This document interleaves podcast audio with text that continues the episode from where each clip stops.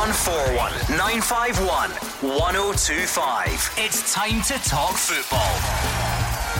It's Clyde One Super Scoreboard.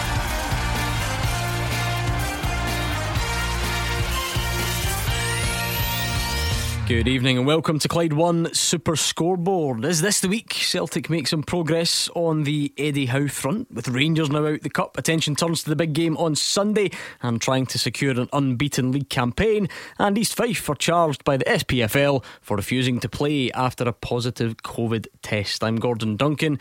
Joining me in the studio is Stephen McGowan and Andy Halliday. Andy, it's Wednesday night. I feel like the cup was so good at the weekend, people have still probably got it on their minds. Yeah, definitely. And it feels strange being in here on a Wednesday night and Motherwell's not in the telly. So it's. Uh, you yeah. just have to put up with it this week. I can get reruns of old games if you want. I'm no surprised it wasn't in here. Um, yeah, a couple of surprising results, of course. Rangers crashed out to the, the cup in the hands of St Johnstone. Got to say, thoroughly impressed again with Callum Davidson's side. Uh, there's four, t- four teams now in the hat for a semi final, all with a, a good realistic chance of winning the cup. And uh, Stephen, it's now a, a, bit of limbo for the, the big two, if you like, because they've got this big game at the weekend. It's not as important as, as it might otherwise be, but there's no such thing as a meaningless fixture between the sides, is there? We can always guarantee a row. We're standing here in the midweek cam zone before the gathering weekend storm. Absolutely. 01419511025 if you want to have your say on the lines. And if you would rather tweet, you can do that, of course, at Clyde SSB. But I say it every night because I mean it. I would rather speak to you on the phone. So pick it up and let us know what you've got. 01419511025. Uh, of course, you got your hands on the, the championship trophy at the weekend as well. Muted celebrations. Is that just a an acknowledgement of a, a job done and, and start planning for the, the next step? Yeah, pretty much. It was uh, it was obviously a conversation within the players. I think it was it's a difficult scenario, obviously, with the, the petition that went on with the fans not really wanting the players to lift the trophy and sort of a silent protest, if you will. But you know, it's it was a difficult one because there's a lot of players in there have never won a, a medal before and we all just sort of came to an agreement that a sort of muted celebrations would, would be the best case for everyone. But obviously for us, just delighted to to get it over the line. It was good to you know to lift the trophy and get a medal under our hands in the last game Friday, and then all geared to Hearts back in the top flight. Right, what have you got for us on the phones then? You decide. Have you still got lingering thoughts from the weekend? I suspect you might. It was one of those weekends that so many talking points. If you've still got thoughts on those, get them in. And if you want to look ahead to this weekend's football, you can do that as well. We're always in limbo a little bit on the Wednesday night, so let us know what you think on the phones or on Twitter in terms of the news cycle, Stephen McGowan. It is a bit quiet, but I must admit, I was delighted this morning. Well, Every morning I wake up pretty sad. My first thought is, what are we going to talk about on Clyde One Super Scoreboard this evening? And I'm on, on the back page of the Daily Mail, exclusive, it says Stephen McGowan. Eddie Howe deciding on his Celtic backroom team. Then I looked at the, the schedule. Who is on the show tonight? None other than the man himself. Five minutes in, you're throwing me under a bus. Listen, with this one, nothing's done until it's done. Immediate disclaimer, you know, until he's standing with a, a scarf over his head on the pitch. I think caution has to be the watchword. But Eddie Howe's speaking to people about becoming part of the Celtic backroom team.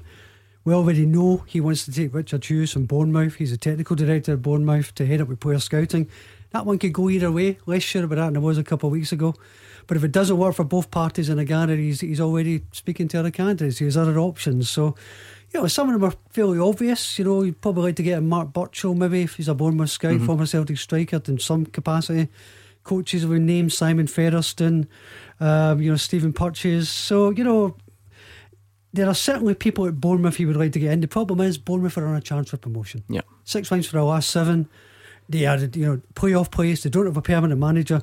So none of this is easy. It's a bit like piecing together a jigsaw things can change in football. So if this doesn't happen, you do not blame Stephen McGowan, right? That is the number one rule. It is not his fault. Do not shoot the messenger. But I wonder Too Celtic I wonder Celtic fans how you're feeling about potential progress being made. Could this be a significant week, a significant couple of weeks? How are you feeling um, now that the I was going to say the, the the league is never over in terms of you've still got games to play, but you know out the cup and planning very much for next season, give us a call right now and, and let us know your, your most recent thoughts on that 01419511025. I suppose what it does do, Stephen, though, is whether it, it, it does eventually get over the line, it perhaps does this reinforce the opinion you gave a couple of weeks ago? We get lots of fans who phone the show and say, "Ah, no, I'm not convinced." Eddie Howe he's obviously holding out for something else. He's holding out for Newcastle. He's holding out for Crystal Palace. You still don't don't believe that necessarily to be the case. I don't buy into that. No, I mean uh, the, the the information. Listen, we are operating in a a bit of a, a, vacuum of information here, contrary to what so many people think. There's no leaking, there's no briefing going on. Journalists are operating on scraps. From Celtic's point of view, that's how it should be. It's a professional way to do it. But now Eddie Howe is talking to potential backroom staff. More people hear about it. Things start to leak out slightly. So you know, I, I there is nothing that suggests to me he's holding out for a Crystal Palace or a Brighton or Newcastle or anything of that nature. I think he fancies something different. I think he's taking a Celtic opportunity very seriously. We've had a little flavour of what Stephen McGowan thinks, but what do you think out there on the phones? 01419511025. Andy, what is at stake this weekend when the sides meet? It's an old firm. I mean, uh, I'll never buy into you know an old firm doesn't mean anything, even though the league title's already uh, on its way to Ibrox at the end of the season. I've, I mean, I've been a part of one. I've been a part of an old firm game where Celtic have already won the league, and you still go in with the same the same willingness to do well for your football club. And and it, didn't, it didn't feel any different. No, no, it didn't feel any different at all. And I've no doubt whatsoever that Celtic will still be going in with the same mentality and same willingness to, to go and do well and win. Listen, it's four four old firm games this season. You know, the last thing Celtic want to do is is you know allow Rangers to go a season unbeaten and and in five old firm games get a you know, a sort of clean sweep, if you uh, if you will. So I've no doubt that John Kennedy will have his players fired up and ready to go at the weekend. You don't need to look very far to find a, a narrative surrounding these fixtures, Stephen. If there's not a trophy at stake, there's an unbeaten run at stake, and there's stopping an unbeaten run at stake if you're Celtic, or alternatively getting that first victory over Rangers in a season. So the incentives are clearly there. It's only been done three times Scottish football history that a team has gone an unbeaten league season. Only the second time over 38 games if Rangers can do it. Steven Gerrard can become the, the first Rangers manager since Alex McLeish to go six games against Celtic unbeaten. First time since 99 2000, Rangers will have gone an entire season against Celtic unbeaten if they avoid defeat. I don't know it would tell us a great deal about next season, you know, because actually, if you look back to that 99 2000, and I think we'll remember Rangers winning 4 0. And the next Old Firm game, you know, Celtic turn them over 6 2 mm. because they've got a whole new after players, a new manager. So this game has to be taken in isolation for the statistical significance. I don't think it holds any wider significance. 01419511025. Let's bring in Ken, who is a Celtic fan. What's on your mind tonight, Ken? I mean, first of all, I mean, when it comes to Saturday's game, I mean, I just hope that we, for once this season, turn them over and hopefully turn them over good. But 1 0 will do me fine for Celtic. I think symbolically, does that does it matter, Ken? I mean, Stephen's quite right to point out next season's so difficult to tell who will be there, who won't be there, but just that notion of at least getting one victory over your rivals in a season is that important to you? Yeah, yeah. I mean, that was just a really big smile on my face at the weekend if we actually can do that and basically stop the Rangers fans talking about doing the uh, being unbeaten for the season. Mm-hmm. You know, you know, just that that put a smile on my face. You know, and how we play would be irrelevant for me. If I would just want them to win that game. You know, and the other thing I wanted to say was regarding the manager. I mean, the Eddie Howe thing has been going on and on and on. You know, I'm actually getting a bit fed up hearing about it right now. All I would like to see next season is Celtic back to the winning ways, top of the league, getting good results, playing well, so whoever your manager is, I'm not really fussed at the moment. As long as we get back to the winning ways and can put a smile back on the Celtic fans' faces. Yeah, you know what I mean? So I, I, get that logic, but I assume that Celtic believe Eddie Howe is the man to get them back to the top of the league, Ken, and, and have smiles returned to faces like yours. So if he, if he's the number one target, as I think it's pretty clear that he is, are you happy to wait out a little bit longer just to make sure that you get your man? I'm happy with it out. I mean, when I first heard Eddie Howe, I didn't know anything about him. I read up on what he's done in the in the game, etc. And then I was quite happy that you know, going for him as a manager. You know, so I'm quite happy to wait to wait for it out and see what happens at the end of the day. And that report you mentioned earlier on, he's talking to people about some of his backroom staff. That is a sounds like a positive step forward. But at the end of the day, I want Celtic winning next season. That's what I I want money to spend. and I want the team winning. Andy, has it just looking at it from the outside? Has it surprised you that we're still having this discussion on the tenth Wednesday in a row, perhaps, or is that just the way it is nowadays that these negotiations can take their time? They can take their time. I think we know we spoke about it previously. We can understand Celtic fans' frustration. But everybody's talking about the big rebuilding that, uh, that whoever the next Celtic manager's uh, going to have in their hands. So ideally, they would get their target in nice and early to to analyse what he's already got within the mm. squad and going into the summer. Obviously, identifying you know potential signs to bolster. But you know, like Stephen said earlier, there's so many factors behind it that you know us as pundits, us as fans don't see. And one of them is of course trying to get the backroom staff in that he feels will give him the best opportunity to to upturn Celtic's fortunes. So I can understand the frustrations of Celtic fans because we've seen this before more often than not with, with Celtic players, you know, linked with certain targets that you, you can see as players really bolstering their squad, dragging on for a number of weeks or so and eventually not happening. Right now, it doesn't feel as if that's the case. I think it's been pretty clear that, that uh, uh, Eddie Howe seems to be the number one target that Celtic um, that Celtic hierarchy want, and it's going to take time. But you know, I can understand the frustrations, but right now, obviously, Stephen will, will mm. know better than me. But if I still fancy one person that's going to going to get the job, I do fancy it be Eddie Howe. Just in case there was any doubt, Stephen, and I'm not sure that, that there is, but you know, just in case, does this highlight just how important modern managers feel about getting all the jigsaw pieces in place. The backroom staff has to be perfect for them, and that is now about more than just your assistant manager. It's then your first team coach. It can be, uh, you know, if there's a technical director involved, it can be even going further, strength and conditioning, analysis, recruitment, whatever it may be. That that's important. We all talk about this headline name, this one guy, but there's a lot more that goes into that process. Is that what we're we're seeing here? Yeah, because particularly player acquisition, buying players, recruitment, which, you know, you look at the Patrick Klimala scenario 14 months, 28 games, three goals, was it? They've signed too many Patrick Klimalas. Recruitment has been awful. It's just not been anywhere near it. So, if you're going to be a successful coach at Celtic to get their fortunes back in the, the, the straight and narrow, you need to have the right players there. Pep Guardiola can't do much of average players. So he needs to know that that recruitment scenario the vacancy has been created by Nick Hammond's departure is going to be filled by somebody he knows and he trusts. Because unless he gets the component parts fitting together, it doesn't mm. offer any guarantee or any satisfaction for him that he can do the job properly. Yeah, because, you know, clubs will do their research into a manager, but you imagine it works both ways. And if you are a manager who's going to come to a club that's had an inconsistent recruitment success rate, shall we say, recently, um, yeah. probably consistently disappointing over the last year or so, you'd want to know that you're not going to get those types of players saddled upon you as well. There's two ways of looking at this, isn't there? Because you can see the argument that the club should appoint a director of football or a head of recruitment. The club should control that guy. He should set the a director of football type should set the identity, the ethos, and he should survive the coach. Let's face it, coaches come in for what, three years now. They're gone here today, gone tomorrow. The director of football should survive that, and the club should appoint him. But you know, if you're Eddie Howe, ultimately managers like Eddie Howe, they pick Celtic. Celtic don't pick them. It's the same with Brendan Rodgers, and he will do it on his terms.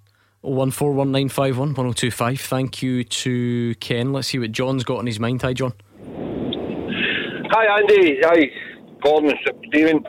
Uh, I was just saying to uh, the boy there on. I think one of your first signings would be this Ryan Porteous. I've been on. To, I think this boy's a cracking player. I've watched him performing this season. He seems to have grown into a better player. He's got out a bit of the rashness, but also I don't think Eddie Howe will come to Celtic. I still think we'll get Jack Ross or somebody like that. And, and I, I still I quite like Jack Ross, but I was hoping for a bigger name, but this is what I think what the boys think. What makes you say that? I was going to make a joke there that if you just pick up the paper this morning, Stephen McGowan's telling you it's definitely happening, but I won't do no, that because no, no, the, the, look in his face, I know, I think he'll walk out and he'll leave me and Andy. Um, what makes you think it won't happen? I don't need to. I just don't think it will. As I, as I said to you, I've been on here, as you know, quite a regular. And a, a couple of years ago, I said I thought Jack Ross would be a good fit for Celtic if Brendan went. Mm. But uh, I think they maybe still go for the cheap option, but I'm hoping they're not because I still think Jack Ross is a good manager. But I, I'd actually still think Eddie Howe's just dragging his heels over all this. And to me, he's still looking for a, something, something down south. I still think that's what he's looking for. See, there you are, Stephen. You don't have to worry about it because not only is is John not hanging on your suggestion that Eddie Howe is progressing? He's not even listening to any of it. He's not convinced. he thinks he is waiting for another job, so he's ignoring you completely. So he's you're, a, you're he's fine. A, he's a good judge of you're character. Fine. You're absolutely he's fine. a wise man. However, he wants Celtic to sign Ryan Porteous. What do we make of that? I think Ryan Porteous is actually really underappreciated as a football player. I think a lot of people you know, have this conception that he's a, a big aggressive centre half who likes to get stuck in, which he, he does. But I think he's, you know, when you the more you watch him, you realise he seems very athletic for a, a centre half that's not massive in stature. I don't think he's six three, six four.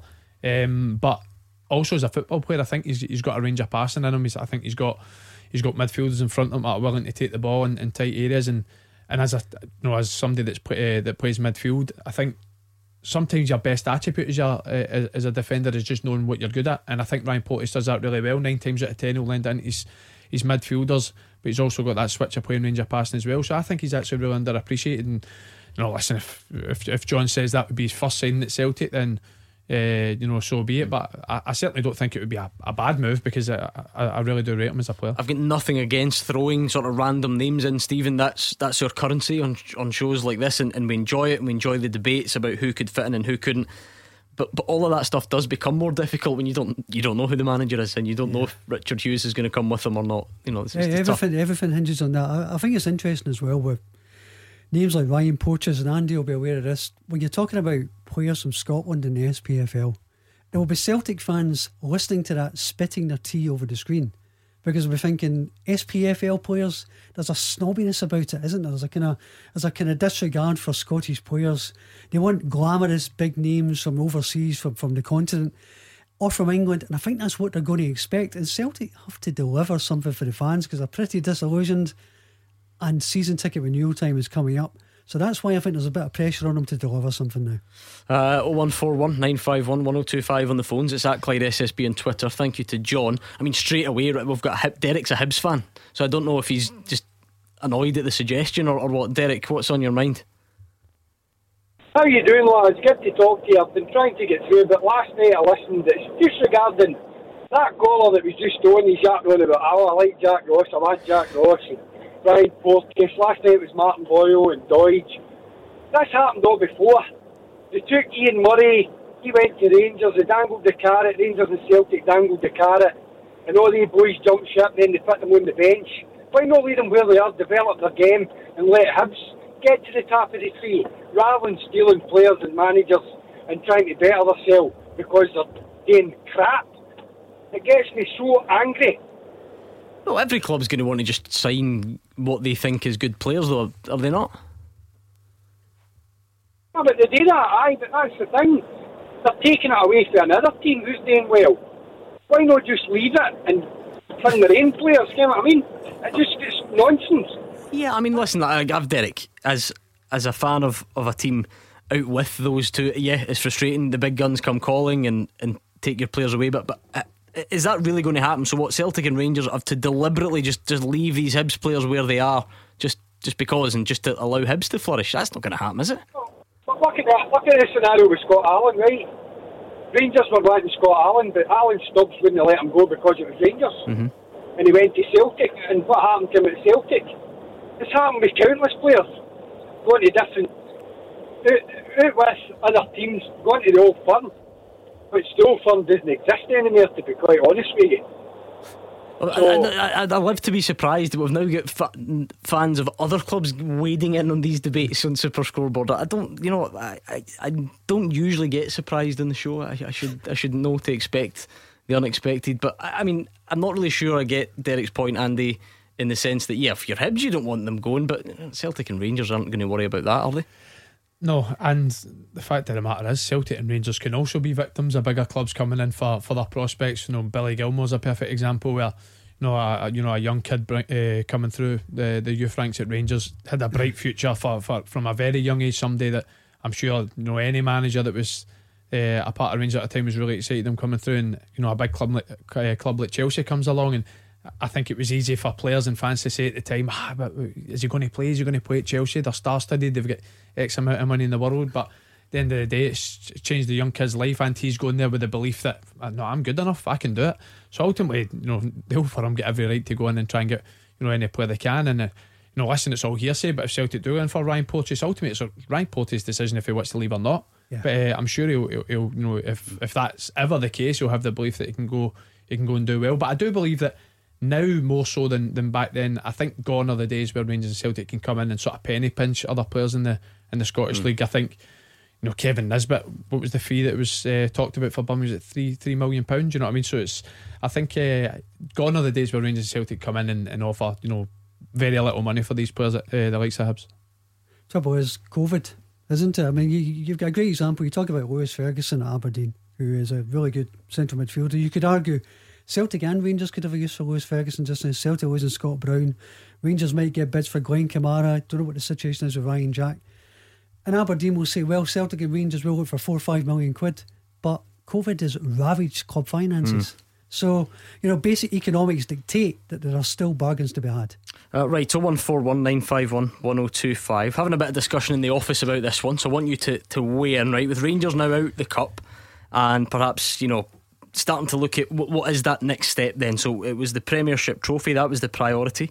In terms of going on to that next level, what is next for you Rangers fans? Where would, where would you strengthen that team? You've maybe now got a bit of time to kind of sit and take stock of the season, look at where you're at, look at areas for improvement. Early, I appreciate that, but wh- what's next for this Rangers side? Where would you strengthen it? Give us your thoughts right now.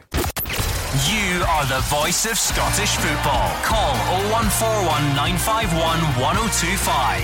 Clyde One Super Scoreboard. Stephen McGowan and Andy Halliday are in the building. They want to hear from you. 0141 951 1025. We kicked off hearing from a couple of Celtic fans on Eddie Howe and where the team is at at the moment. It said just before the break we were discussing it in the office and we wanted to get your take on it. What what is next for Rangers? Are there areas that they should strengthen to take them to that next level? What what, what do you think the summer will look like recruitment wise? Give us a call, Rangers fans, and let us know. 0141 951 1025. Uh, let's get into that with Andy, who's on the line. What do you think, Andy? How you doing, guys? All right. Good. Uh, I, I'm just reading that uh, this thing about this boy Sakala today, you know, in the paper. It didn't actually be a great write up, you know what I mean, with this boy for Belgium. But my worry is now that do you think it's ominous now that we might be losing two or strikers? I don't know if the post signed not. I don't know if he signed yet. But do you think that's that's going to have five strikers now? I mean, surely we can't keep them. I'm just hoping. Is it ominous that Manelis is definitely going to go, or do you think he'll stay? Yeah, I've seen the name that, that you mentioned, Andy. Fashion Sakala. You're, you're right. There's talk about Oostende, isn't it? That's the team that Jack Hendry's been on loan to in, in Belgium. He scored 13 and, and 28 in the Belgian top flight this season and uh, has been linked with Rangers. I love the new 21st century investigative stuff that goes along with this, Stephen, because apparently he doesn't follow many people on social media, but he started following the Rangers players, which means, well, it's it. It's, It's as, a good, sure it's sign. as good as done. It's a sure sign. It's the new scarf above the head Yeah. picture. Um, I, I think we would all admit that we probably don't know a great deal about him at, at this stage. What about the striking area in general, though? Andy Halliday to Andy on the line. Uh, oh, well, I mean, I think we can all agree that Alfredo Morelos is the main man, has been for, for a couple of seasons now. You know, you got to look at the. It was an area where Rangers really felt as if they had to strengthen last year, and rightly so, because you know, Rangers were far too too reliant on Alfredo Morelos' goals. They went off, uh, they went out and obviously spent a, a fair chunk of money on the likes of Cedric Itten for just just north of two million, I think it was, and, and Kemar Roofe the same, just north of four million. So fairly, fairly, fairly uh, hefty figures. But I mean, looking at Cedric Itten, uh, I think he's found his chances few and far between. Uh, between, but when he's played, has he looked, you know, a two point five million player? I'm not too sure. Uh, maybe with another year under his belt at, at Scottish football, we can see an improvement in his game next year. Uh, Kemar Roofe, Kemar Roofe's been a funny one for me. I thought he start, started the season really well, scored some important goals. Since then, you know, he's had a couple of injuries when he's came back into the team. I don't think he's looked quite the player that he did at the start of the year. But I think, know, Steven Gerrard, Kemar Roofe was a player that Steven Gerrard was after for, for a couple of years. So I think he's, um, you know, he, he realises what he can bring to the squad. I'm more inclined to look at the sort of, you know, wide of the front three. You know, I've spoken about it a number of times on the show. Anytime there's an old firm or a European game and I'm asked to give my, my two cents on what I feel the team is, I feel as if that's always the position of uncertainty where you know, you can almost guarantee a starting nine, a starting ten in Rangers team, and that's the position that always seems to get rotated. Whether Ianis Hagi plays, comes out, Kemar Roofe comes in there, or you know Scott Arfield, Joe Aribo dropping up for the midfield three have all, uh, uh, quite often been deployed in that that front three. So I think if there is an area that Rangers will improve, I believe it's that. But I don't think it's the same as previous seasons where you're looking at Rangers and think they're mm. going to bring in four or five players to really strengthen. I think their biggest issue, our biggest priority this year, will be trying to keep the core of the squad they've already got. That, that, is, that's the reason I ask the question, Stephen. It's not me saying, "Oh my goodness, Rangers got knocked out the cup." This means they need to sign six or seven players. But I think every team on the planet wants to add when they're already strong. When, when you win things, you want you want to build on that. I'm sure, being um, as ambitious as Steven Gerrard is, he will want a next level, a next step, whatever that may be. Is there anything glaring there, or is it a case of trying to keep that core? It was a point he was. I actually asked him about it after the game on Sunday night, and he said, "Look, we've never said we're a finished article. We have so much work left to do. I think that showed it on Sunday night. It helped to to ram the point home. Alfredo Morelos, you know, he, he's looked happier this year, but you know, ultimately, players, as we've seen with Odsonne Edouard, they might decide the time is right for them to go. They might decide, right, I've done done everything I can. I've scaled the heights. I've won the league. He might decide it's time to go. Fashion Sakala is interesting because I think he's, he's a very lucrative offer from the Middle East. It was offered something like thirty thousand a pound a week after tax, but he seems to want to go to Rangers. So he's obviously got the hunger to be in Europe to play for Rangers. Really interested to see who he replaces. I still think it's probably going to be Morelos. Do you think Jermaine Defoe will be there next season, Andy? I think he will. Uh, I think you'll know that his, his time on the pitch will probably be limited. I think he came out and obviously spoke about he wants to have one more season and, and hopefully finish off in front of fans. Uh, but I think it'll be, you know, we all know that him and Steven Gerrard are close. I think it'll be an honest conversation between the two of them. I think Steven Gerrard will realise that, you know, if, if Jermaine Defoe wants to stay for another year, he's going to take a significant decrease in, in, in the current wages already on. And to be honest, I, you know, I don't think you know, financially, uh, Jermaine Defoe's got many motivations if he wants to continue playing on for another year. He's got a few quid, is what he's you're telling few, us. He's got a few quid, right, okay. I, would imagine, let's just say. Uh, so I think it will just be a pretty honest conversation between him and the manager. If you want to stay, obviously, this is what we're going to work out. Because at the end of the day, it's not only what he brings on the pitch. And by the way, even when Jermaine Defoe still played this year, he scored goals. But you can't underestimate his experience and what he's doing with the rest of the younger players at the club and helping you know the the next generation of Rangers players come through. Uh, thank you to Andy on the line. Let's bring in Thomas, who is also a Rangers fan. Thomas, what what's next? What does the next step look like for for that Rangers team? Good evening, Gordon. Uh, I've been on before about uh, Rangers uh, defensive defensively, and despite only having shipped 12 goals in the league this season, which is good, I still feel that we're very, very fragile at the back. When you consider that in the league, teams will back off and every point's precious, so they're not as expansive as they are in a cup tie. St Mirren St Johnstone showed that. Get into their faces, and Rangers can be suspect defensively. You're looking at, okay, it was Benfica, but you're 3 1 up, 10 men, and you they come back to 3 each. We shipped goals in the cup and we shipped them in Europe despite getting good results. And if it hadn't been for Allan McGregor this season, let's be honest, we would have conceded a lot more than 12 goals in the league. Where I think we're, we're suspect is St Mirren St Johnstone proved it. When they, they, they exploit the fact that our fullbacks play quite high up and they get in behind us.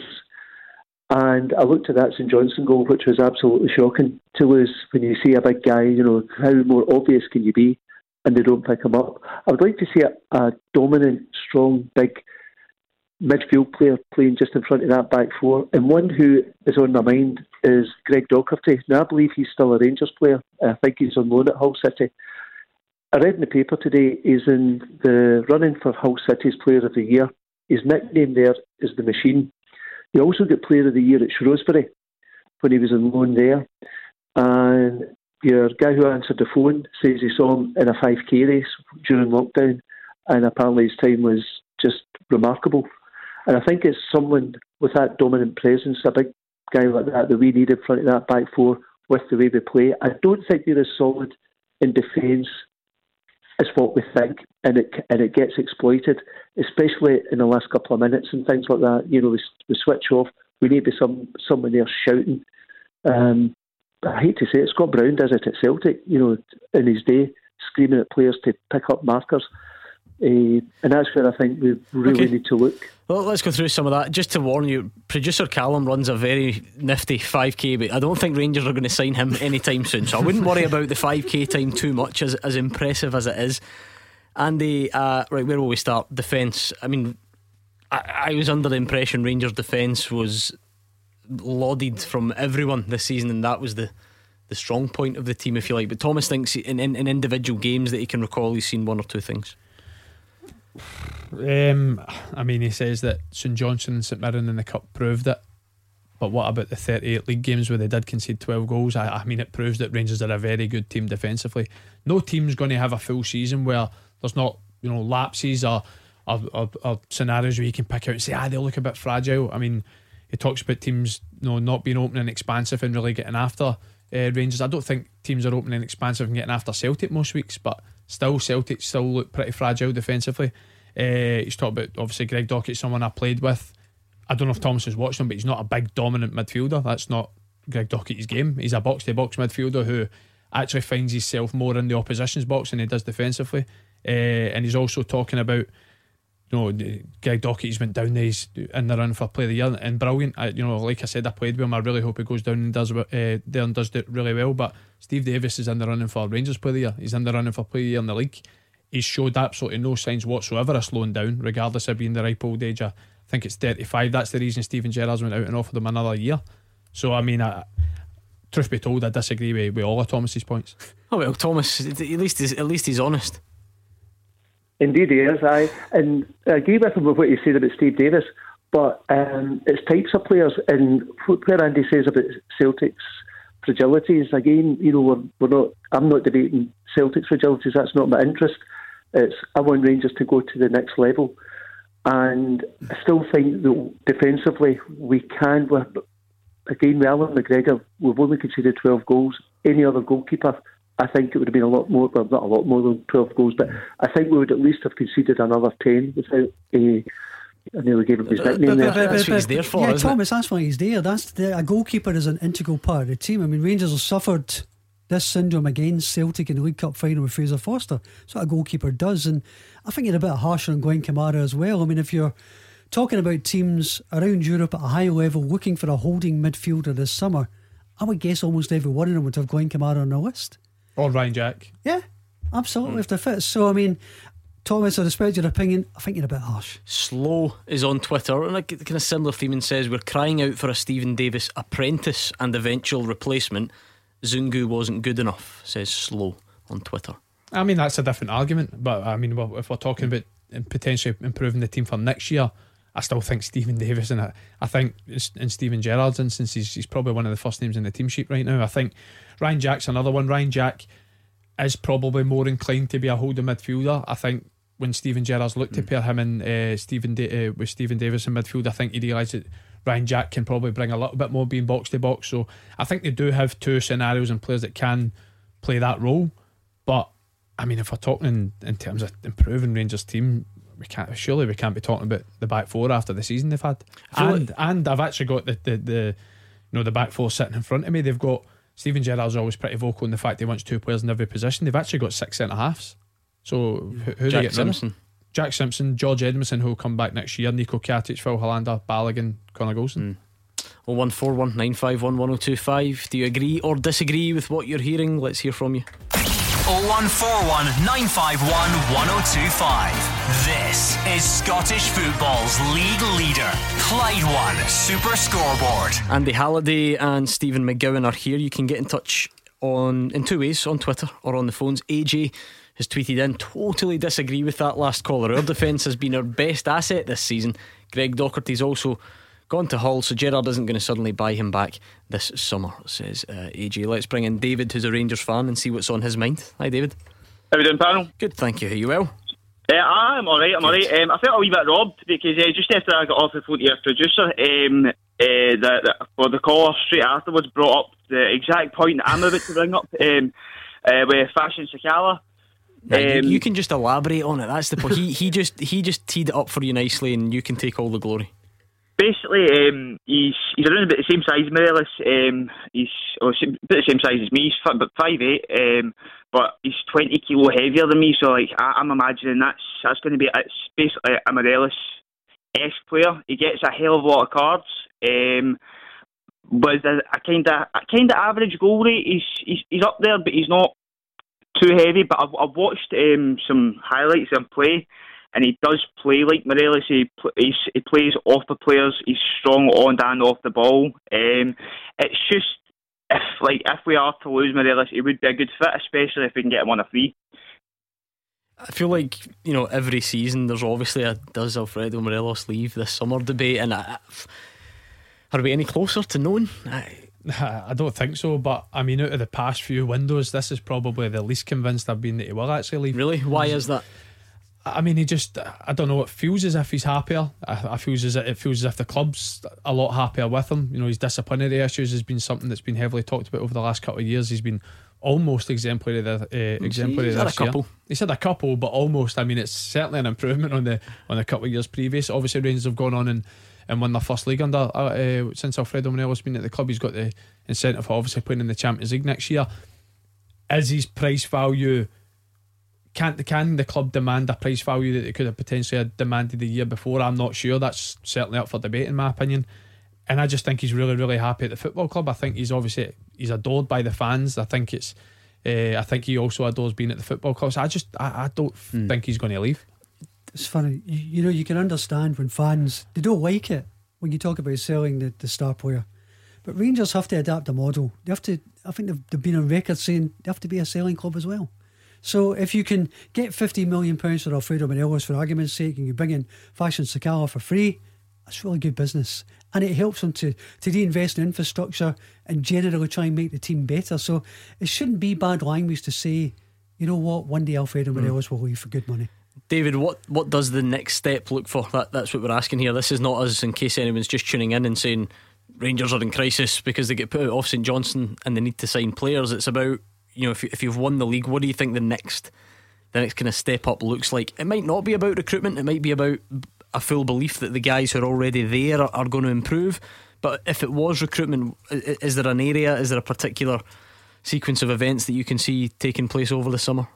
Um, if if anything, I would say that, but but with, with these players, they're not players I want to leave. I, I do feel that, um, like Andy says, that he, he he's got a lot more passion for the club now than he might have had a few years ago. Um, the same with most of the players.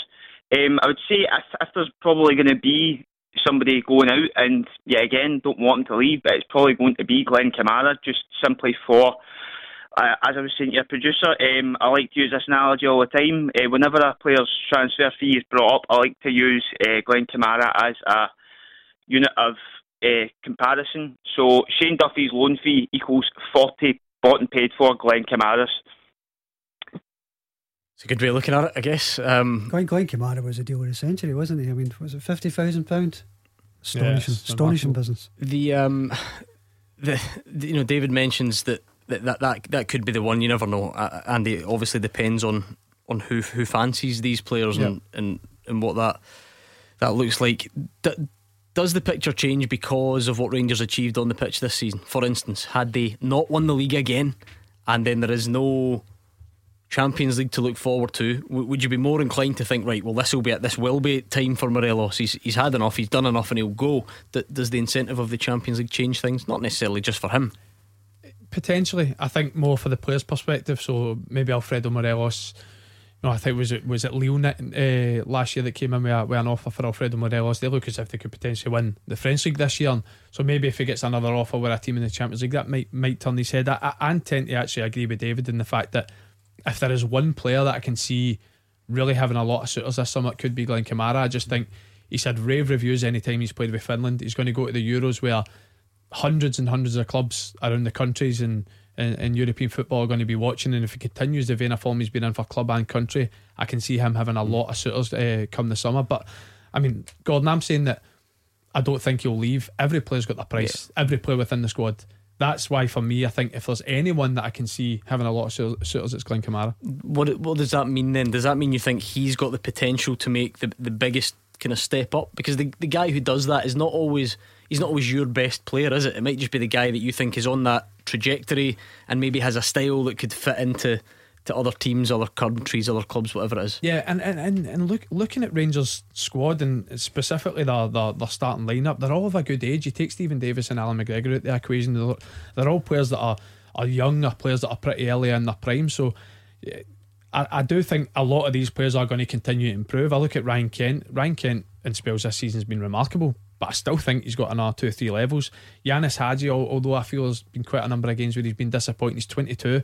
We've seen how good he can be in games. He's going to continue to improve. Alfredo Morelos, Joe Aribo, Glen Kamara, again of good age, but Glen Kamara is one I think you're quite right in saying that his style of play, the way he's played club and country, I think there'll be a lot of teams thinking that he can go to the next level and and uh, and, and play his trade at uh, obviously a Premier League club or whatnot.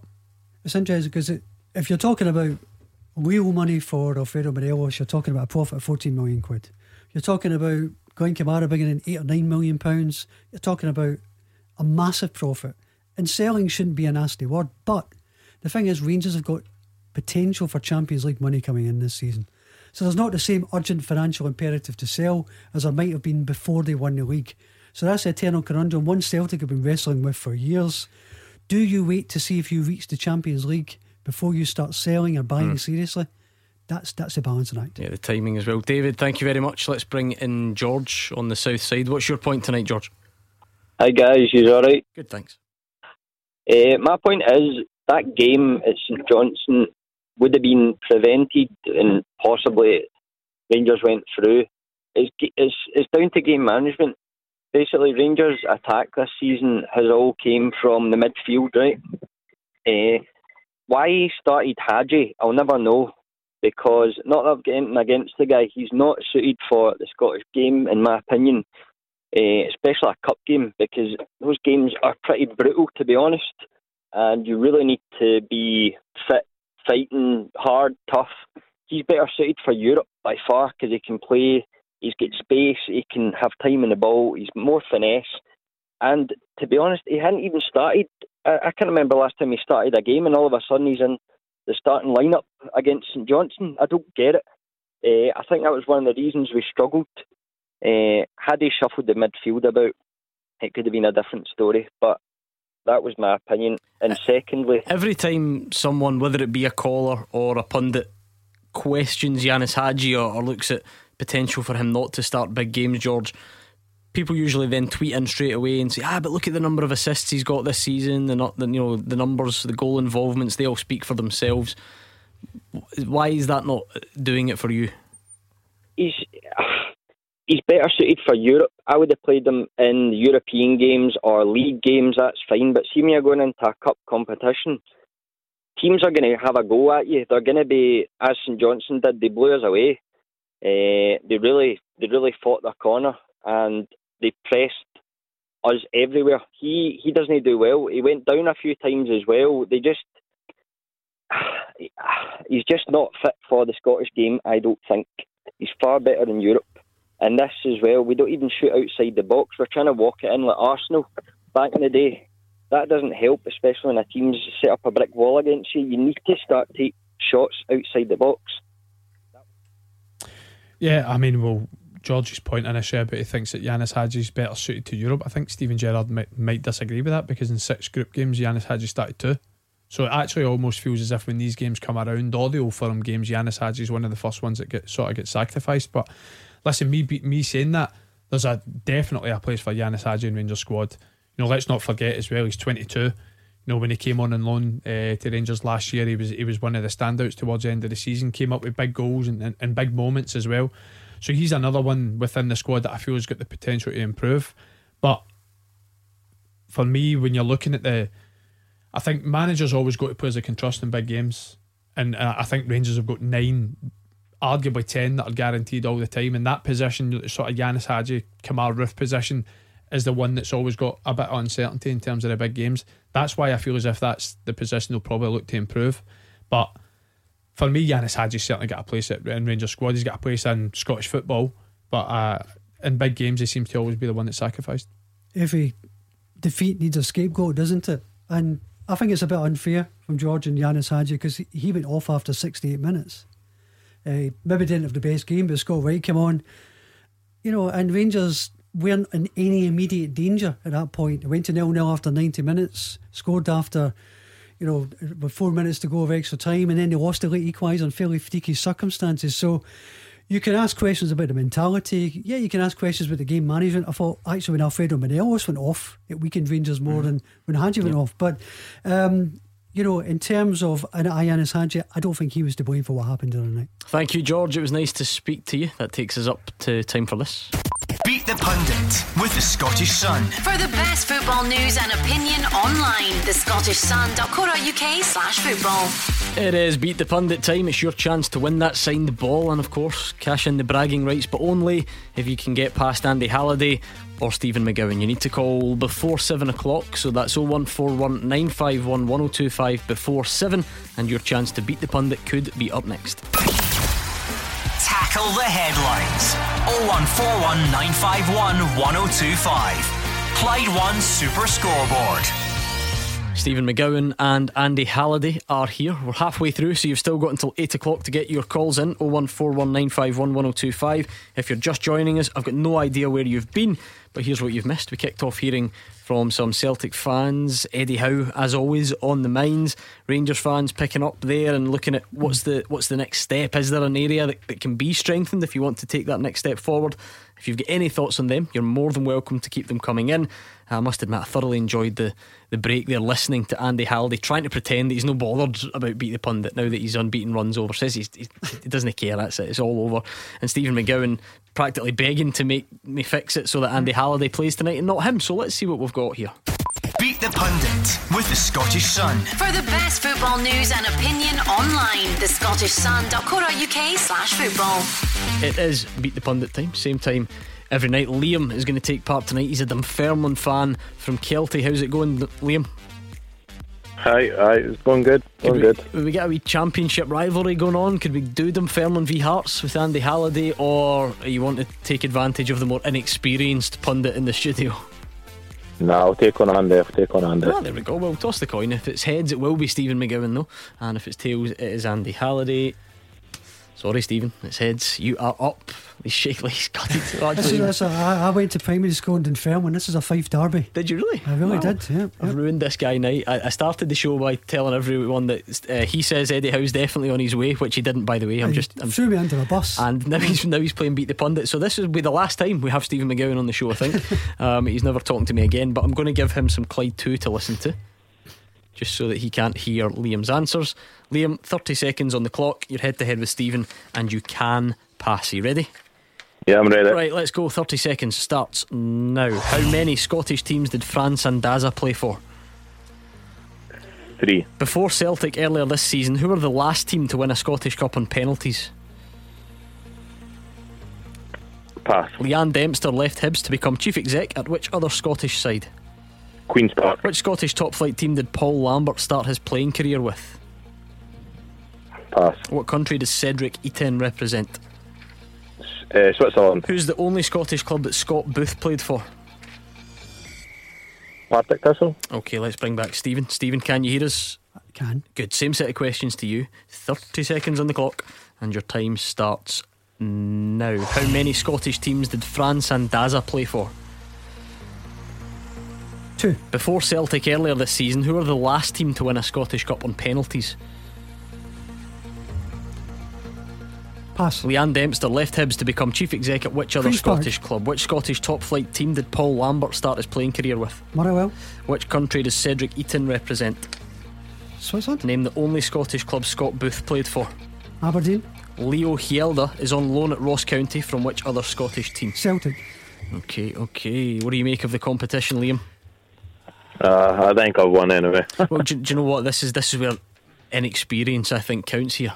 Stephen takes too long. I do. Yeah. I just takes, need to pass. That's just it. Need to need pass. But that doesn't mean that you've definitely lost because there was a few. There was a few in there. Let's find out how many Scottish teams did Fran Sandaza play for. I know. It's three: Rangers, Dundee United, St Johnstone. You know, after I answered it, that's Always typical. Liam one 0 up before Celtic this season.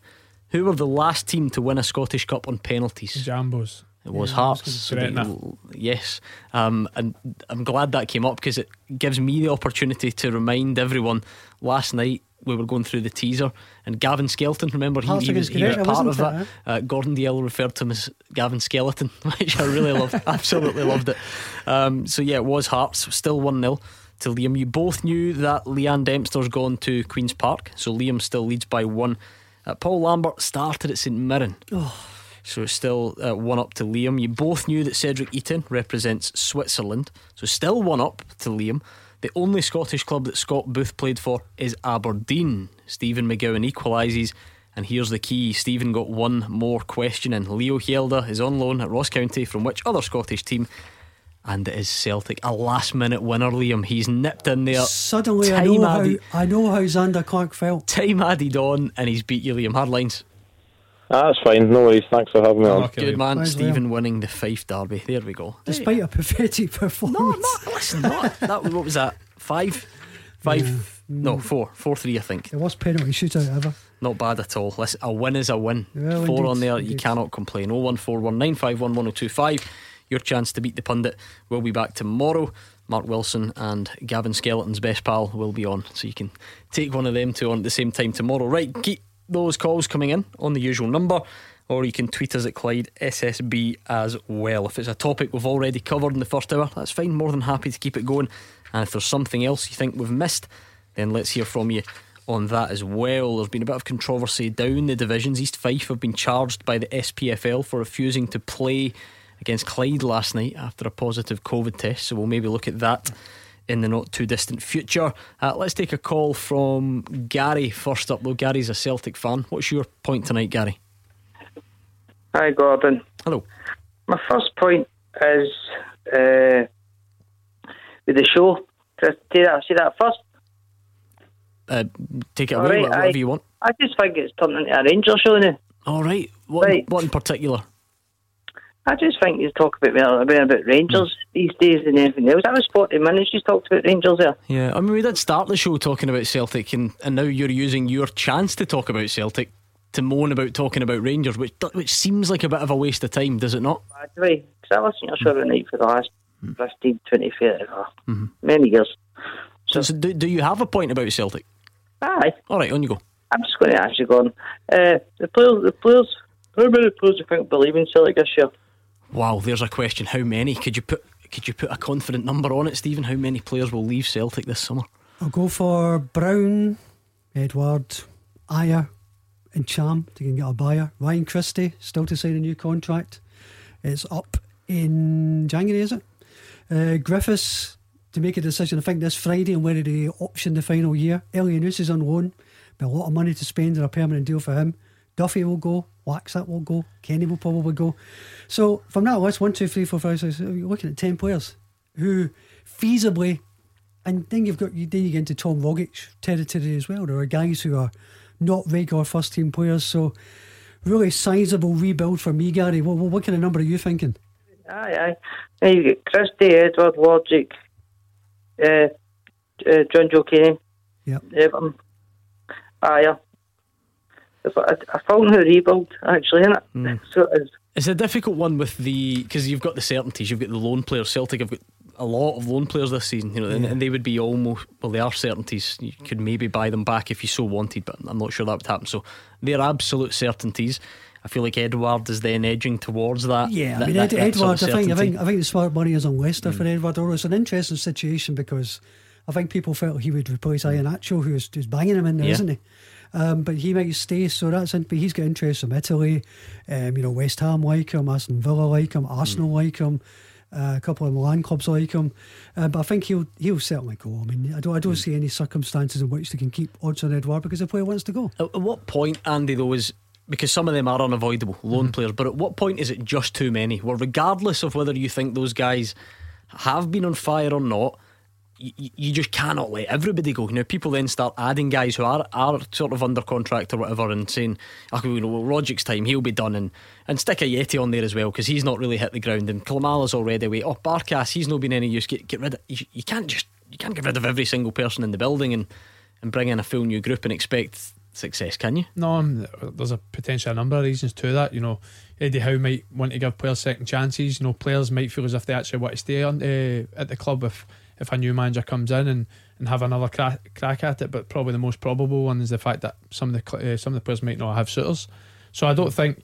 Listen, I do think that the, the names that Stephen mentioned, quite a majority of them are probably going to move on. Obviously, the loan ones are, are self explanatory, but I don't think there's any doubt anyway there's going to be a, a, a decent sized rebuild going on at Celtic. I think Eddie Howe, come, uh, if he's the, the manager to come into the football club, is going to want any, uh, to bring in his own players anyway. But I do think, you know, your, your Ajer, Ajer's Edwards for me it pretty much does look as if they're going to be moved on. Uh, Edwards another one similar to what I said about Morelos earlier. Is he going to? Are you going to be able to demand the same figure that you were going to get for Edouard twelve months ago? Not too sure. Mm.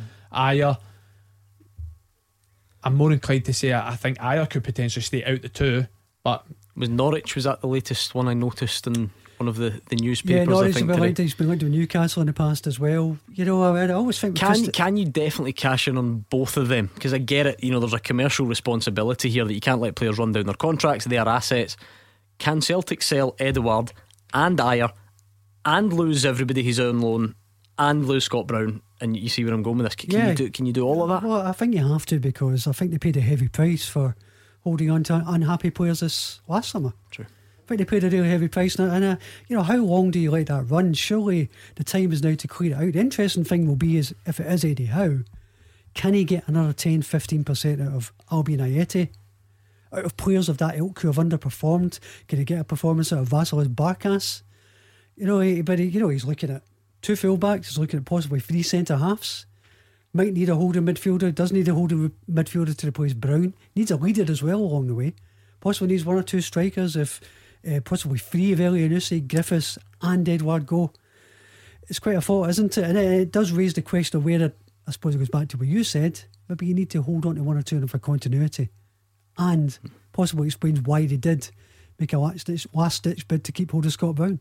And I wonder if, if it is going to be Richard Hughes or if that's the stumbling block on the Eddie Howe thing at the moment. You wonder if he's already across that because, as you mentioned, Bournemouth have priorities at the moment. You know, and Bournemouth yeah. have got got got their own uh, situation well, that's going an area, on. That's an area where Rangers have the advantage straight away, isn't it? Because if Ross Wilson, if Steven Gerrard, they'll have been planning their recruitment months in advance. But with 12 months in advance, Celtic are starting from a standing position. Um, and it's not impossible, but it's an awful big bill. Uh, yeah, Andy, uh, what is continuity like? Because it's, you know, we get into a kind of computer game mentality at times where you think that you can do that, you can just clear everybody out and, and just just replace them and just get new guys. And if your recruitment department are good enough, you'll be fine. But that that must be an awful ask to to potentially ship out so many and get an equal number back in the way. Yeah, I mean, listen, I hope Gary doesn't shout at me that I'm going to reference Rangers here, but you know we've spoken about uh, you know the much improved Rangers side this year. Steven Gerrard's still been the same manager over the last couple of seasons. They've still played the exact same way, exact same style. The reason it's improved is the, the players are more familiar with that style. They're, they're two, three years under, just playing the exact same way. They've got continuity within the squad. Players that have, have got to know each other, starting to build relationships all over the pitch. That's what keeping the, the core of a squad can do. You know, we're mentioning what 12, 13 players potentially going out. Mm. Could be another 12, 13 players going out, uh, coming back in. I don't think that's something you can do every year. That's for sure. But when there's a rebuild on the hand, I think Eddie Howe, if again, if it's the next Celtic manager, will want to have a squad that's willing to be at the club, is happy to be at the club, and will be settled enough to go and and, uh, and try and get Celtic back to the, the, the league title. I mean, Gary, let's take Ryan Christie for instance, because I feel like he's maybe one that's kind of in the middle. Is there no way that a new manager comes in, decides that he really likes Ryan Christie, that in turn makes Ryan Christie decide that he really likes the idea of staying at Celtic? Are guys like him definitely gone as far as you're concerned, or might that situation so. change? His attitude this year shows it. So it is. What, what do you mean by that? Just, just, it's just the way he's played this year. Well, I mean, performance levels can dip. The problem, I guess, Stephen, goes back to when Neil Lennon told everyone that there were players who didn't want to be there. Yeah. You then know what you're looking for, or you know what you think you're looking for in people players just might be off form for a number of reasons and the, the team might not be functioning. But once that suggestion is in the air, then yeah. you, you put two and two together. Yeah, yeah. But listen, players will have to leave for economic reasons as well. If you have a big rebuild, You need to raise money for it. I mean, we, we spoke earlier about when Rangers last went an entire season without losing an Old Firm game to, to Celtic. It was 2000. And Martin O'Neill had something like 20 million quid, 20 years ago that was, to sign John Hartson. He brought in Chris Sutton, he brought in Neil Lennon, he brought in Alan Thompson. You know, he got big money, and that's going to be necessary again. But the problem is, if you need to bring in a dozen players, mm-hmm. you can't necessarily spend six million, five, six million each and every one of them. So they're going to have to raise money. That's going to have to mean cashing in on assets that can maximise their value. And then talk about spending it wisely because yeah. you've just mentioned guys who are then absolute stalwarts of the team. Yeah. You know, and that we've seen over the years that I don't even. Well, I don't know what would Celtic's success rate be off signings in the last couple of years. I'm not sure, but it, it wouldn't be as high as you know those guys that you just mentioned. No, I mean, uh, for me, a big mistake that was made in the Brendan Rodgers reign was, was, was releasing John Park. I mean, John Park got some strikers wrong. He would be the first to say he didn't get them all right. But Celtic had a, an identity. They knew what the recruitment policy was. John Park left the club, and since then you've had Lee Congerton, you've had Nicky Hammond. They've been bagatelling all over the place, making a series of bad signings. As was said before, Gordon, it's not just how much you spend, it's how you spend. Mm, let's bring in Alec, who's a Celtic fan, and see what he makes of it all. Alec? Hi, how are we doing? Uh, just just always on about the talking about the amount of players that's going to leave. Uh, my my my issues with the, the director of football. Uh, I read Pep Guardiola's book, and when he went to Bayern Munich, and uh, Pep was obviously looking to bring in his players and change things or whatever. It was just a no because Bayern Munich have got a system, whereas when Pep Guardiola leaves to go to another club, that that system, everything just keeps ticking along in the background. When when Brendan Rodgers left, everything fell apart. Now we're, we're new. It's new highlighting this season. We were talking about a full team, whether it's players on loan, uh, whether it's players that want to leave.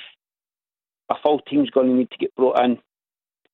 If, this is probably one. This is probably a one-time deal now where Celtic has got to change everything and they get their director of football now. Whether that's the boy shoes that Eddie Howe's wanting, if that's a stumbling block, block and Celtic don't want to go there, then you know they get their director of football.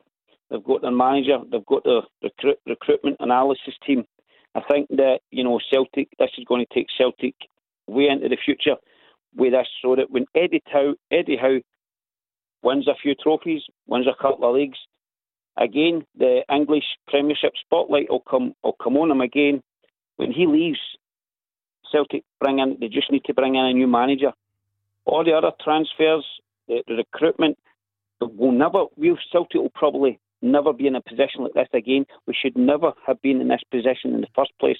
It is poor management. That's all it is. It's, it's been neglect. So. That's an, you know, no, I think it's an interesting point. Alec, very interesting indeed, Stephen, because we inevitably, you know, as football fans, we, we will get hung up on the kind of the headlines that who's the new manager? Yeah. Who does Ed, Odsonne Edouard get sold and, and who to play? Could you actually argue that Celtic getting the structure of the club right this summer is, is actually more important than all of those things? Yeah, I think it's an excellent point Ali makes. I mean, it goes back to what we discussed earlier about director of football. If you have a director of football appointed by the board, and he, he has their trust and he is there for the long haul. When the coach leaves, you can still have the same identity, ethos, you can keep signing players, keep making informed decisions. Whereas what we're proposing with Eddie Howe, and this appears to be the way Eddie Howe wants it, is he brings in his own recruitment man again. When he goes, the, the, the same guy might go. They may have to clear it all out again.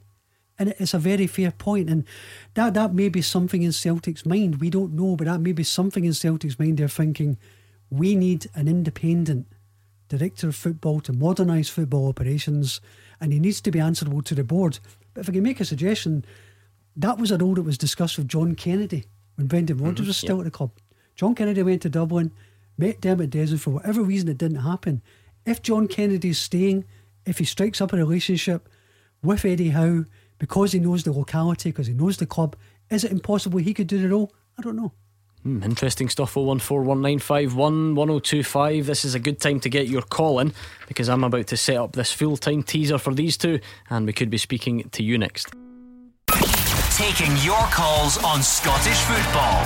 0141 951 1025. This is Clyde One Super Scoreboard. Okay, it's that time of the night. Andy Halliday and Stephen McGowan are going to have to come together. Nice bit of teamwork and try and answer your question on the full time teaser. That's the way it works. You come up with the question and we try and catch out the pundits with the answer between round about this time and the end of the show. So Eric sent tonight's question in, and we are very grateful to Eric. He got in touch at full time at Clyde1.com.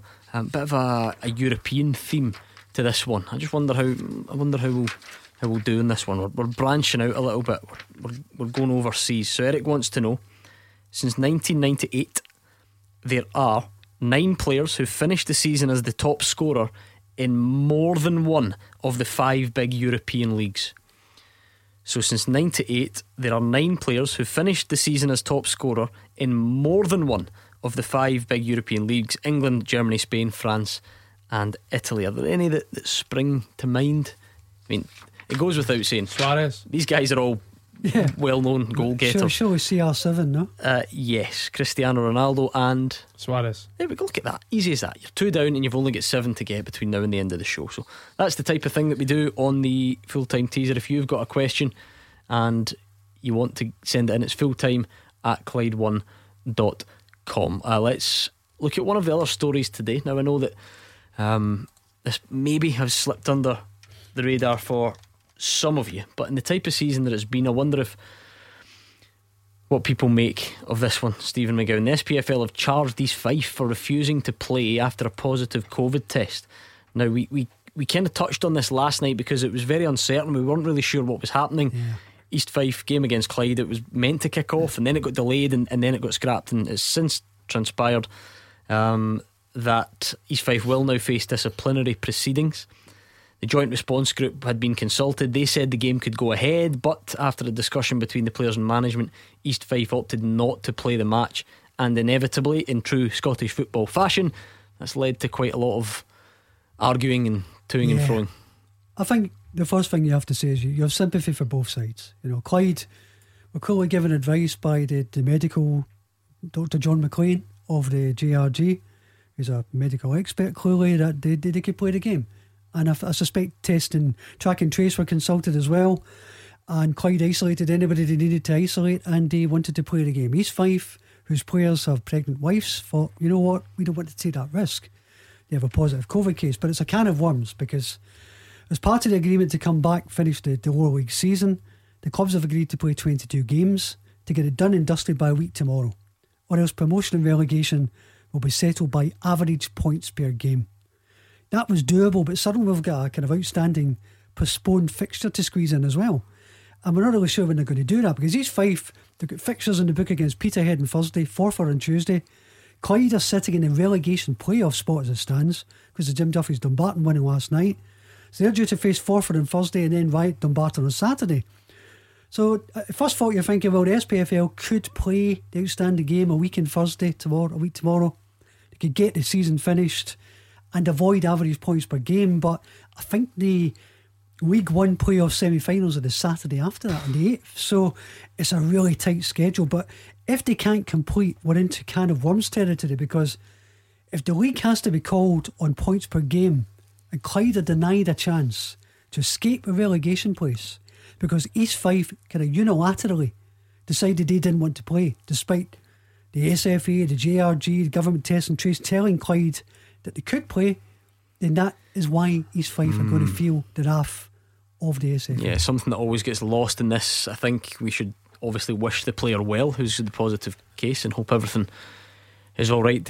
Andy, I'm not sure if you've had any comparable situations, um, so maybe I'm, I'm, being unfair in, in asking you, but.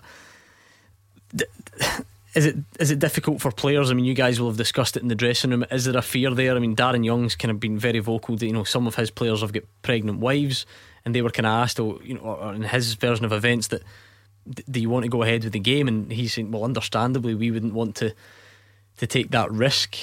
Is that is it is it difficult for players in those situations? Yeah, for sure. I mean. I'm fortunate enough. Let's just say that I've I've uh, I've not came across any sort of situation like that, and and it's hard to elaborate any further than what Stephen says because I mean, if the, the joint response group says that the, the game's safe and well to go ahead, but East Fife players don't feel comfortable because they do have pregnant wives, they do have families that uh, they might have people that are a little bit more vulnerable within their close family as well. That if they were exposed to, to, to the mm. virus, even though we're at hopefully the light at the end of the tunnel, it could be dangerous. So it seems pretty harsh so far without knowing all of the, the ins and outs. And I'm sure there's, I, I think, there's there an investigation going uh, mm. carrying on further tomorrow. So it'll be interesting to see how that goes. But I can completely understand where where uh, where East Fife players are coming from. I mean, Stephen, you you could say that it's for some people a bit of a surprise that the lower leagues have actually done all right. You know, coming back and they've all got d- different jobs and so we've done all right to get here. And it looked like because we're only a couple of games away, we were going to get the season finished. The timing is the killer here. If this happens in January, you can maybe a bit of understanding. Okay, right, fine. We'll, we'll try and reschedule it, get everyone around the table. Well, virtually, of course, um, at a safe distance. But it, the timing has really made this one extremely difficult yeah. because these guys were already playing Tuesday, Thursday, Saturday, Tuesday, Thursday. When's this game going to be replayed? Don't, don't forget, it was the clubs who wanted to play on. Yep. They wanted to continue. They, they, they kind of voted for this situation. So they have to kind of take the hit. But yeah, we're, we're just running out of time. You're absolutely right. You've got to put this in context of Clyde being in a relegation playoff position and you do not want that uh, fixed or sorted because of average points per game. It's a pretty hopeless way to do it. And I don't think the Rows will stop Gordon because tomorrow, I think the SPFL tomorrow are due to hear the legal second opinion with regards to the Kelty and Brora playoff against Brechin City and whether that's going to go ahead. So it looked as if we were almost coming to the end of this really incredibly testing season without further mishap. I feel we've got a bit to go yet. I'm just looking at the responses to the article we put up about this on Twitter at Clyde SSB, and it's pretty much all in favour of supporting East Fife and sticking it to the SPFL. So there we go. uh, every one of them. I won't bother reading them out because they're all they're all along similar lines. Uh, let's go back to the phones and see what Jim in Carluke has got to say. Hi, Jim. Uh, hello, thanks for taking the call, panel. Pleasure. Um, is this a point about um, Eddie Howe been, it's been going on far too long. There's something no right, and I'm quite honestly, I don't believe he's coming. And I think that the person who's going to be the next manager is a manager, manager just now who does not have a backroom staff, so he could move into Celtic and keep everyone in their present positions. John Kennedy, everybody could remain. Celtic could appoint their preferred director of football. And the man in question is a person who refused to do himself out of the Celtic job, Stevie Clarke. And I'm quite convinced as soon as the Euros, as Scotland are out the Euros, which will probably be quite quick. Oh, steady on, Jim. You were doing well there. I, I know. Stevie Clarke will be appointed the next Celtic manager. Mm. He, he, does have a backroom staff, though, Jim. I mean, he's got guy. He's working with Steven Reid at the moment and Alex Dyer, who's you know they've been alongside him at a lot of his jobs, and you know why why would Stevie Clarke just walk in and, and not want his own own staff around him? Well, considering the clubs he's managed in the past, it's a big step up for him. Mm-hmm. Um, if he's ambitious, he would take the job probably in the same terms as Neil Lennon took it. I'll take the job. Never. I'll just take mm. whatever background staff you give me. Stephen, I told you at the start of the show, you were worried that all this, everyone was going to think that you had Eddie Howe as a certainty. It's the opposite. Nobody even believes you. We've got Stevie Clarke now as a suggestion. Jim doesn't think it's going to be Eddie Howe at all. Jim, are you a season ticket holder? No. No. Well, I would say if people who are a season ticket holder, the prospect of John Kennedy becoming the manager would be an issue for many of those. So I think Celtic are under pressure, or even Stevie Clarke for that matter. So Celtic are looking to renew season tickets. They've got a disenfranchised support. How are they going to do that? How are they going to sell season tickets? The only way they can do it is by luring someone who is acceptable to the fans. They need a name. That's why I think they are under pressure now to deliver Eddie Howe. It's not done yet. As I said earlier, it won't be done until the scarf is over his head. But people are losing their shape about this. I think maybe there's a bit more cause for relaxation because there's nothing to suggest that Eddie Howe is off. Oh, just the time it's taking. It's. I appreciate that, Nobody. but people, but you know, people have personal circumstances. Andy spoke about it earlier. You know, you may have family issues, you may have contractual issues. You know, you may, you know, you may have home domestic issues. Um, you may want he may want to line up his backroom staff and be assured that he has everything he wants before he agrees to take the job. I don't know the answer to those questions. Is that maybe something that's easy for us or, or easy for people on the outside to overlook? Because we just assume that, oh, well, you know, it's, it's a big job and, and, and you just go without being stating the obvious. Bournemouth's quite far away from Glasgow. Yeah. And if these were guys based in Manchester or Liverpool, it genuinely might it might be a, a different discussion. Is that is that fair? Yeah, I, I think it is fair. Listen, there'll always be that question mark over Eddie Howe because he didn't last hmm. terribly long at Burnley. I think it was the death of his mother was a big factor.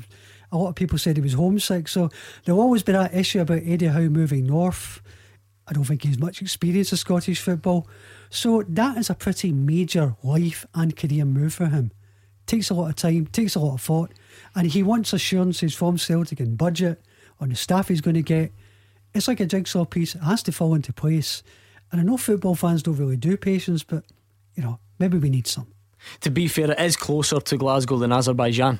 you, you would agree, wouldn't you? spot you? on. Yeah. that's spot on. But but what you said that that was a that was a pretty big influence in my, decision to sign for Middlesbrough when I was seventeen. I know it's a lot different for, for Eddie Howe. He's obviously a grown man. He's got a but, but he's still got a family. He's still got a family. He's probably still got kids in school. I'd imagine down south. So the reason I sort of weighed up my options when I was a young kid, and the reason I eventually decided Middlesbrough was a couple of reasons. One, it was close to home.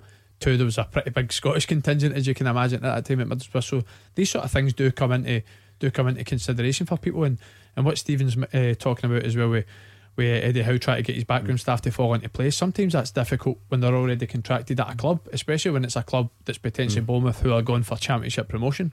So it's uh, there's, there's so many facets that us as outsiders can't really quite understand, but you've just got to believe that it's happening. So, uh, forgive me if I missed it when you mentioned it there. So, th- were there other options further from home and in, the Middlesbrough a- thing? Yeah. Quite, I, th- I think there was maybe five or six uh, down south, and um, two of them were Newcastle and, and, Middlesbrough, both obviously in the northeast England. So they two were the ones that were really.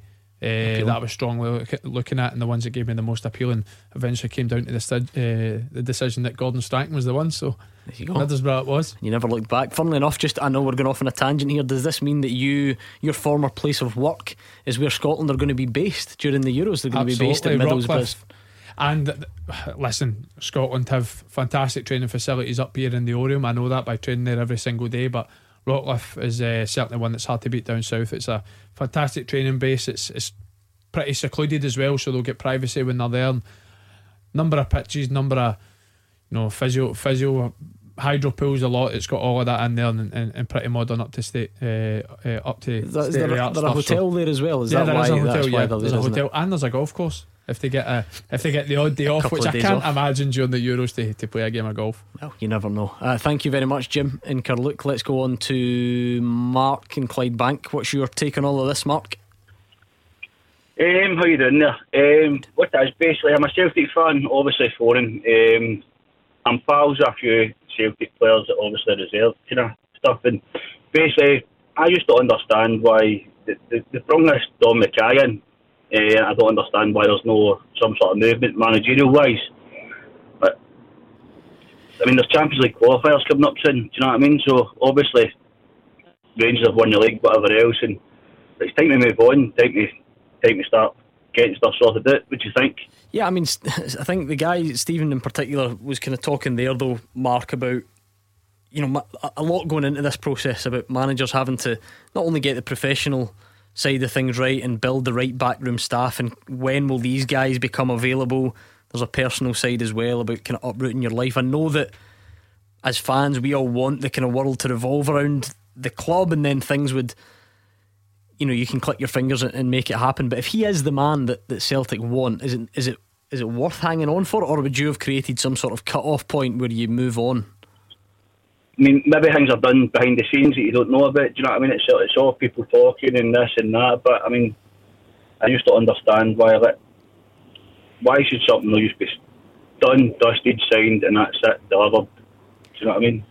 It's, it's, it's a very idealistic way of looking at it, Stephen. I guess in reality, it's, it's maybe a bit different. That doesn't mean that Mark's not got a valid point because No. I reckon he speaks on behalf of a lot of Celtic fans who would agree. Of course he does. I think supporters being supporters, they would have wanted this done weeks ago, months ago. In actual fact, if you look at the fact that Neil Lennon was in serious trouble from October, November onwards, this Celtic situation with the manager has been going on for months. Now, there wasn't really an ideal candidate to replace Neil Lennon who would come into the end of the season at a time. Would it have been better giving it to John Kennedy? Possibly. But this has been going on far too long. You can understand the impatience of supporters. The problem is we don't have all the facts at our disposal. There may be perfectly valid reasons why this hasn't happened two, three, four weeks ago. The agent has already said he won't take a job till the summer. I think Celtic fans have to hope that he's been he's been hmm. tongue in cheek when he said that. That that's not entirely the case. You know, all I can repeat is what we said earlier. We said this morning. He's talking to backroom staff. The evidence is it's moving towards Eddie Howe.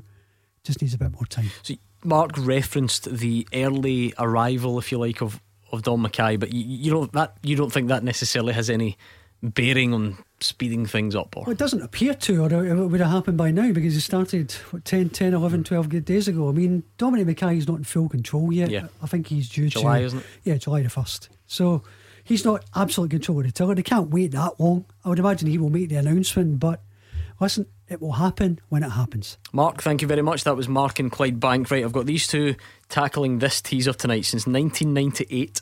Who are the nine players who finished the top scorer in more than one of the big five European leagues? So when we say that, we mean England, Germany, Spain, France, and Italy. They're doing not too badly at all. They've got Cristiano Ronaldo, who did it at Man United and three times at Real Madrid. Luis Suarez did it at Liverpool and Barcelona.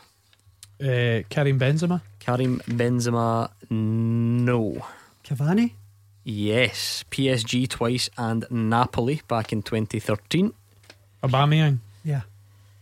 Yeah. Mm, yes, Dortmund and Arsenal. Okay, so what have you got? Four. We'll get the next five after these.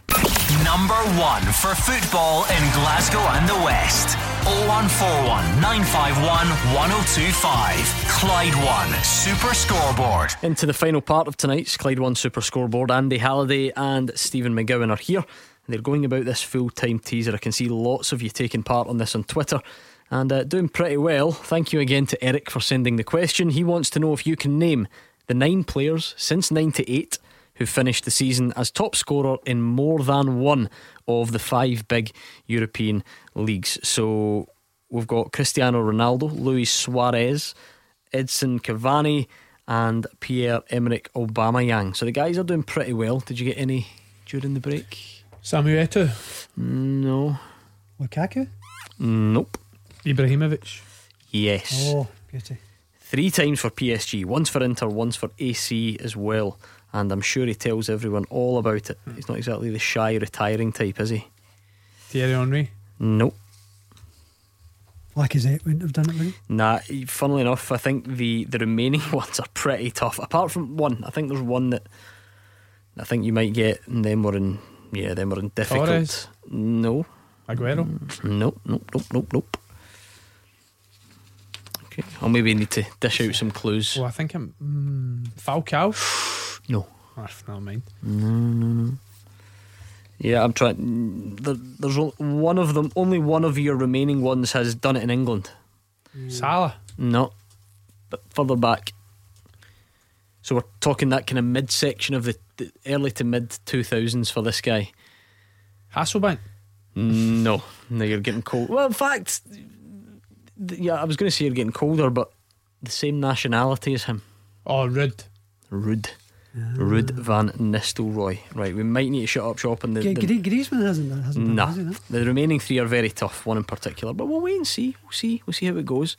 Uh, right, Wednesday night. It's never too early to start giving just a bit of a nod to the weekend's fixtures, particularly uh, since it'll be the last time we speak to you two on the topic.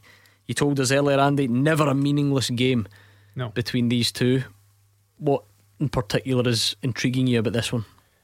Um, the the last one was was pretty balanced over both sides. I think throughout the, the period of the game, both sides showed showed spells of dominance. I think the game was won on both boxes. One team took their chances, the other team didn't. One team defended opportunities better, the other team didn't, and one team goalie probably saved them from conceding one or two goals. So I think uh, it makes it for a, another competitive game at the weekend. I think. Um, I, t- I don't think it's a secret to say Rangers haven't quite been at their best uh, for a number of weeks now. Uh, I think Steven Gerrard even came out and said that.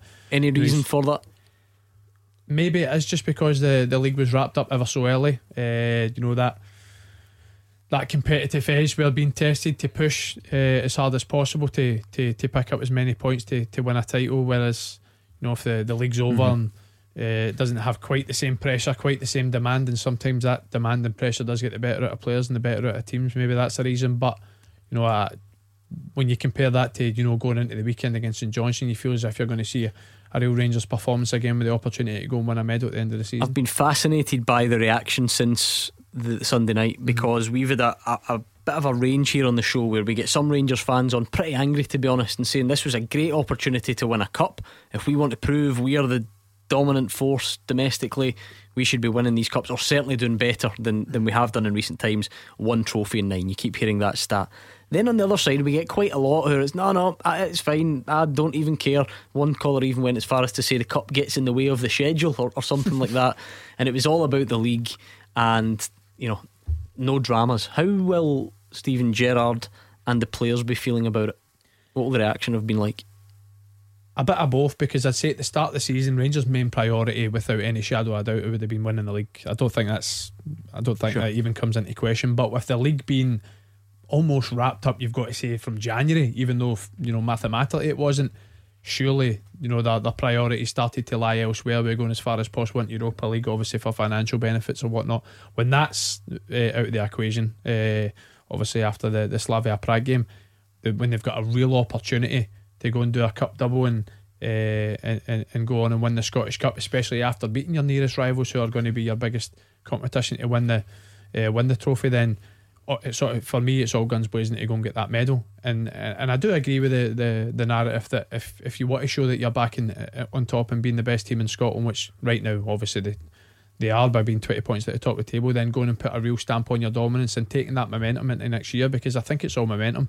Know, we were talking about earlier as well about is there any meaningful, uh, any meaning going into this this Old Firm game? I think as well as a psychological advantage for Celtic, I think a, a three points could do a hell of a job because you need to remember as well. I know it's probably not many, but you know, three, four, five Celtic players have only just joined this year and they've never experienced beating uh, Rangers Mhm. in an Old Firm that might potentially go on and be there next season. So I think it can be a real fi- uh, psychological advantage as well. I feel like most fans certainly have already made up their mind on John Kennedy either way. Stephen, I'm not sure, that you know, a, a victory at the weekend, does it really change anything for him? In the eyes of the people that call here, probably not. There's also the fact that, because we, ma- we ma- mentioned the obvious ones earlier, stopping the, the unbeaten run, getting your first victory against Rangers this season. Scott Brown's last Mm. Old Firm game, I've lost count. I, I, I knew it. I had the start in the last game. It's, it's, it's an incredible number of games he's played against Rangers. Producer Callum will buzz me in the ear in a minute, but you know it'll be his last ga- game in this fixture as well. Yeah. I mean, that, that, that's why we go back to the point. It doesn't really lay down a marker for next season because Celtic will be markedly different. And again, the last time Celtic went through an entire season without beating Rangers, 99 2000, Dick Advocaat's Rangers won the league by 21 points. And you wouldn't have got a bet on Martin O'Neill coming in and turning that around. But actually, Celtic did with four or five new players. You know, Dermot Desmond went out, poached the manager of Leicester City. Celtic won the next meeting of the team 6 2. So I don't think we can read too much into Sunday, but for Celtic, it really has to be all about beating that man McGregor because it almost feels like a, a psychological walk now. They just, you know, McGregor has been outstanding in Old Firm games this season, and Celtic haven't scored more than one goal.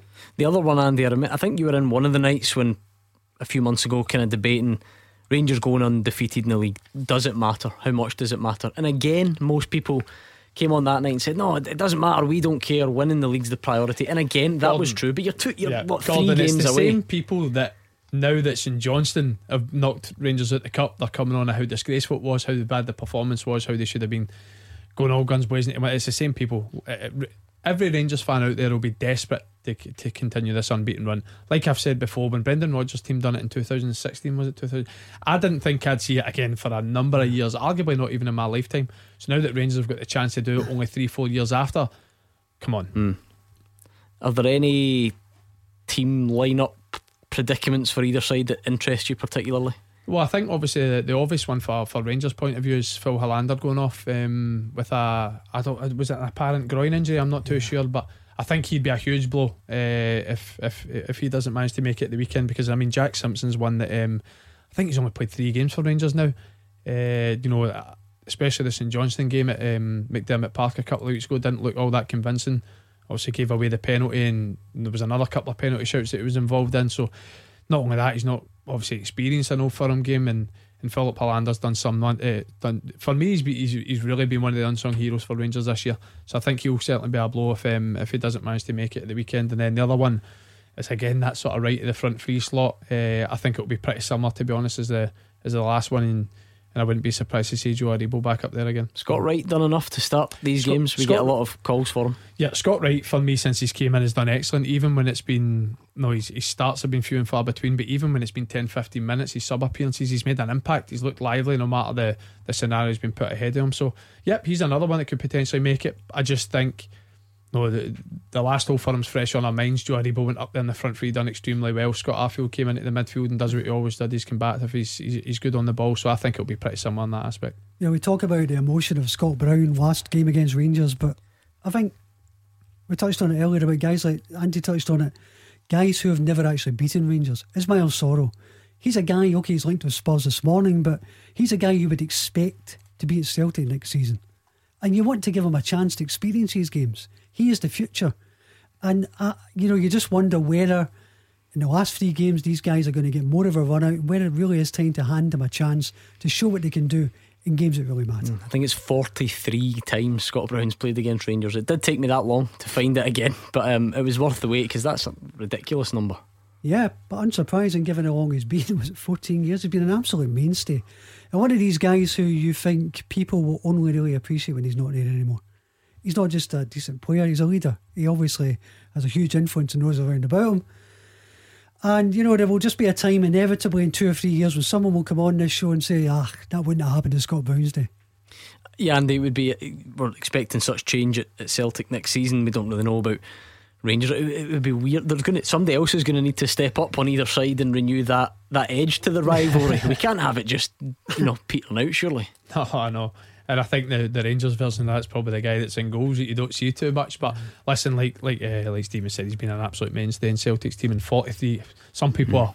are, are, are not lucky enough to play in one Old Firm game. The fact he's played in 43, it's over a season with a domestic football. It's a it's an incredible. I'm, I'm actually interested. I don't know if Callum can can whisper at what the record uh, is. By the way, it can't be too far off. It was me that found it. Don't give oh, him the oh, credit. Here we go. Uh, I was. He, he he buzzed in there and said he couldn't. He, he didn't have the skill set, and I managed to negotiate it. But it's fine. So t- tell me.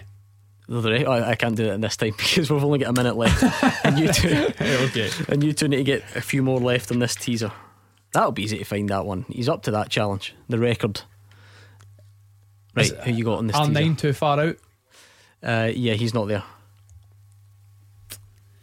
Could be time for clues for me. Yeah. Right. Okay. Um, Diego Milito. No. Let, if I give you this guy's clubs, you'll get this. I think. Now he's also played for Man City, but that this wasn't one of them. He also did it in Germany and Italy for Wolfsburg and Roma. Wolfsburg, Dzeko. Yes, Edin Dzeko. Okay. Now, both your remaining ones are Italian by nationality, not necessarily. Well, yeah, the clubs they played for as well, but they, they were Italian internationals. Inzaghi. Inzaghi, no, yeah, no, no. Del Piero. No. So it's his, uh, their partner. Mm, not necessarily. Luca Toni. Yes. Toni, yeah, the Look at celebration. Fiorentina and Bayern Munich. And the last one, he didn't miss a crucial penalty against Rangers, this guy. For Fiorentina. Oh, Vieri. Christian Vieri. Christian Vieri. We got there in the end. Thank you, Andy Halliday and Stephen McGowan. Thank you to you, though. Much appreciated as always. Lots of calls, lots of tweets.